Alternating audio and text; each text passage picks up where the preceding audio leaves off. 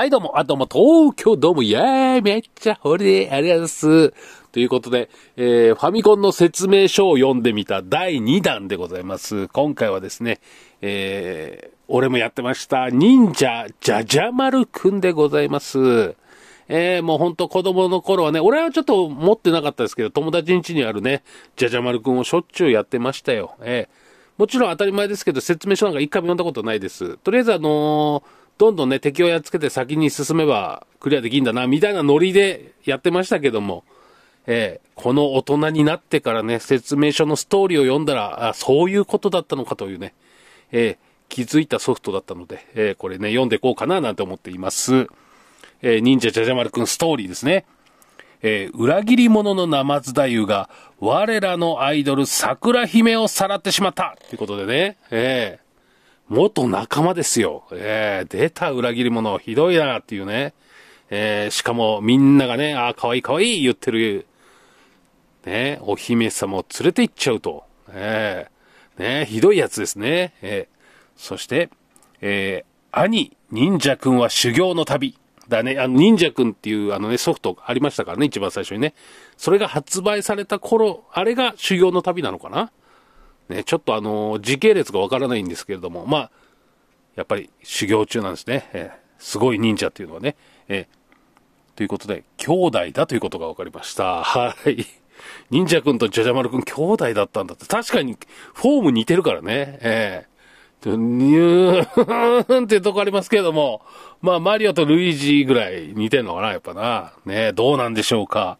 えー、そして、えー、留守を預かる弟、じゃじゃ丸くんが一人、桜姫を助けに行くことになった。っていうね、えー、これね、えー、兄貴がいないんじゃ俺が行こうということでね、えー、兄者の教えを受け、今や一二の忍法の腕を、えー、競うじゃじゃ丸。ね、やっぱりこのね、強いんですね。忍者界ではもう、えー、ワン、ツーという、もう、ね、ことですよね。忍者くん。忍者くんって言ってますから。忍者くんって言ったらみんな、みんな男の子は忍者くんなんじゃないかと思うんですけども、そう、呼ばれてるのは一人しか多分いないんでしょうね。忍者くん。ね、どんなに偉くても忍者くんなんですね。えー、服部くんみたいな感じなのかな。ね、忍者さんとか、忍者先輩、忍者くん先輩みたいな。ね、あのージャニーズさん的な感じなのかなね。忍者くんってみんな、どんな後輩だろうとみんなくん付けで呼ぶという、ね、ジャニーズ的な感覚なのかなえー、ね。弟はなんて言われたら、じゃじゃ丸、じゃじゃ丸って言われ、ね。呼び捨てめろみたいな感じになってるのかな？じゃじゃ丸さんって言われてるのかな？じゃじゃ丸くんあ、忍者じゃじゃ丸くんですよね、これね。よく考えたら、そうだ。だから、これはもう本当ジャニーズ事務所、事務所の、あのー的な感じなのかもしれない。もうね、どんなに後輩だ、どんな、あのー子供だろうと、みんな、ね、敬意を持って、じゃじゃ丸くん、忍者くんってみんな呼んでるのかもしれないですね。はい。えー、ということで、どこまで行きました？そうだ。果たして、じゃじゃ丸くんは、妖怪たちを倒して悪のナマズ太夫から桜姫を救い出せるのだろうか？っていうね。えー結構この辺はやっぱりベタな感じですね。やっぱね。えーあの、ラスボスやっつけて、ね。えーお姫様を助けようという。えーこの辺はね、結構普通だったんですけど、えーまさかね、兄弟だったと。しかも、ナマズ大裏切り者だとね、えーいうのは全然知らなかったからね。えーとりあえず読んでみました。ということです。ねまさか。まあまあ、お姫様助けるっていうのは結構ぶ、えーベタな話なんですけどね。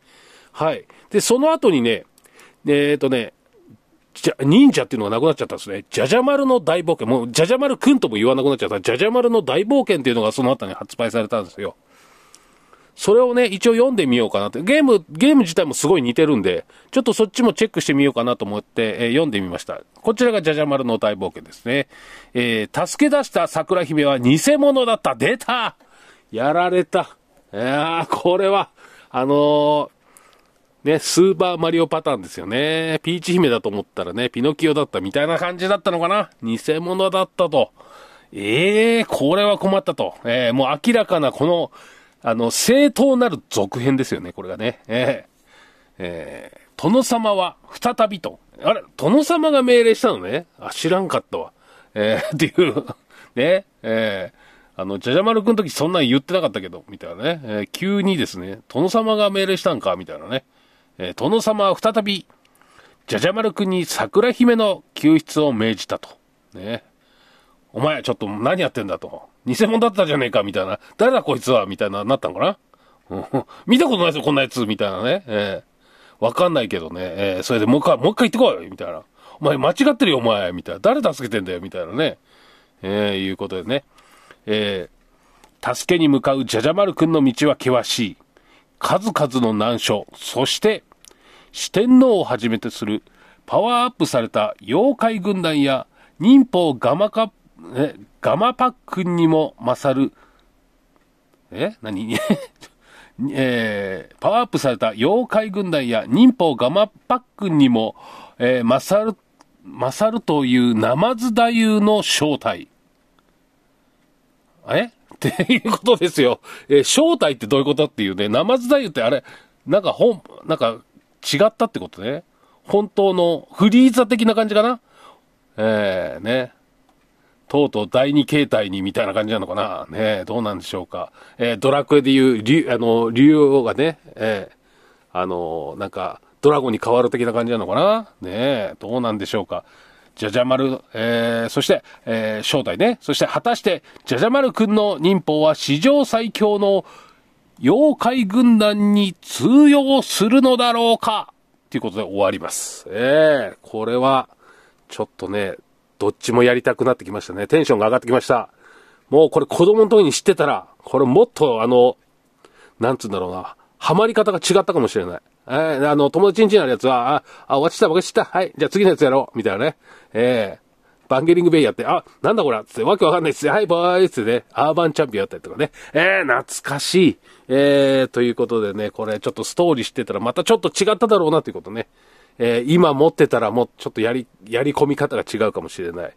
なんていうことでね、えー、じゃじゃ丸くん。ね、これ、あの、実はですね、調べた、あの、これをね、あの、録音する前に、ちょっと調べたら、えー、っと、2000、え ?2013 年ぐらいでかなちょっとあんまり日にち、年月覚えてないんですけど、じゃじゃ丸くんミュージカルやってたよ。だそれぐらいなんか、一応ね、お話的にはこう、ね、ストーリーがちゃんとしてるという、ね、ところがびっくりしましたよね。妖怪軍団ね、えー、あの、おゆきとかね、あの辺がいるんでしょ、お化けのやつとかね、えー、ちょっとあと名前忘れない、忘れちゃった、もう覚えてないんですけど、ね、おゆき登場みたいなありましたもんね。はい、えー、ということですね。えー、じゃじゃ丸くんちゃんとしてるということでね。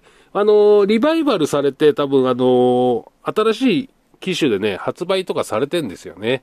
えー、ちょっとあんまり詳しくわからないんですけど、えー、そっちの方に行くと忍者が、え、赤い、赤忍者と青忍者が、このガマパックン、カエル、あ、カエル、でっかいカエルのお化けみたいなのにね、二人で乗ってる、なんかソフトみたいなのも発売されてるんで、もうこれ実はね、えー、皆さん本当は知ってるかもしれない、これね。えー、もう、ていうかこれをやるのが遅かったかもしれない。ということで、えー、そんな感じでね、えー、楽しい。今やれる人はやった方がいいかもしれない。そんなストーリー知ってると。ね。やり込み方が違うね。地域小、生ず裏切り者め、みたいなね。裏切り者全然知らなかったからもう。えー、つゆ知らずですよ。はい、えー、ということでですね、えー、以上です。またなんか説明書でいいやつあったら、いいやつっていうか、ね、ちゃんとストーリーあるやつありましたら、えー、またね、えー、やりたいと思います。以上です。アドボット東京都ありがとうございました。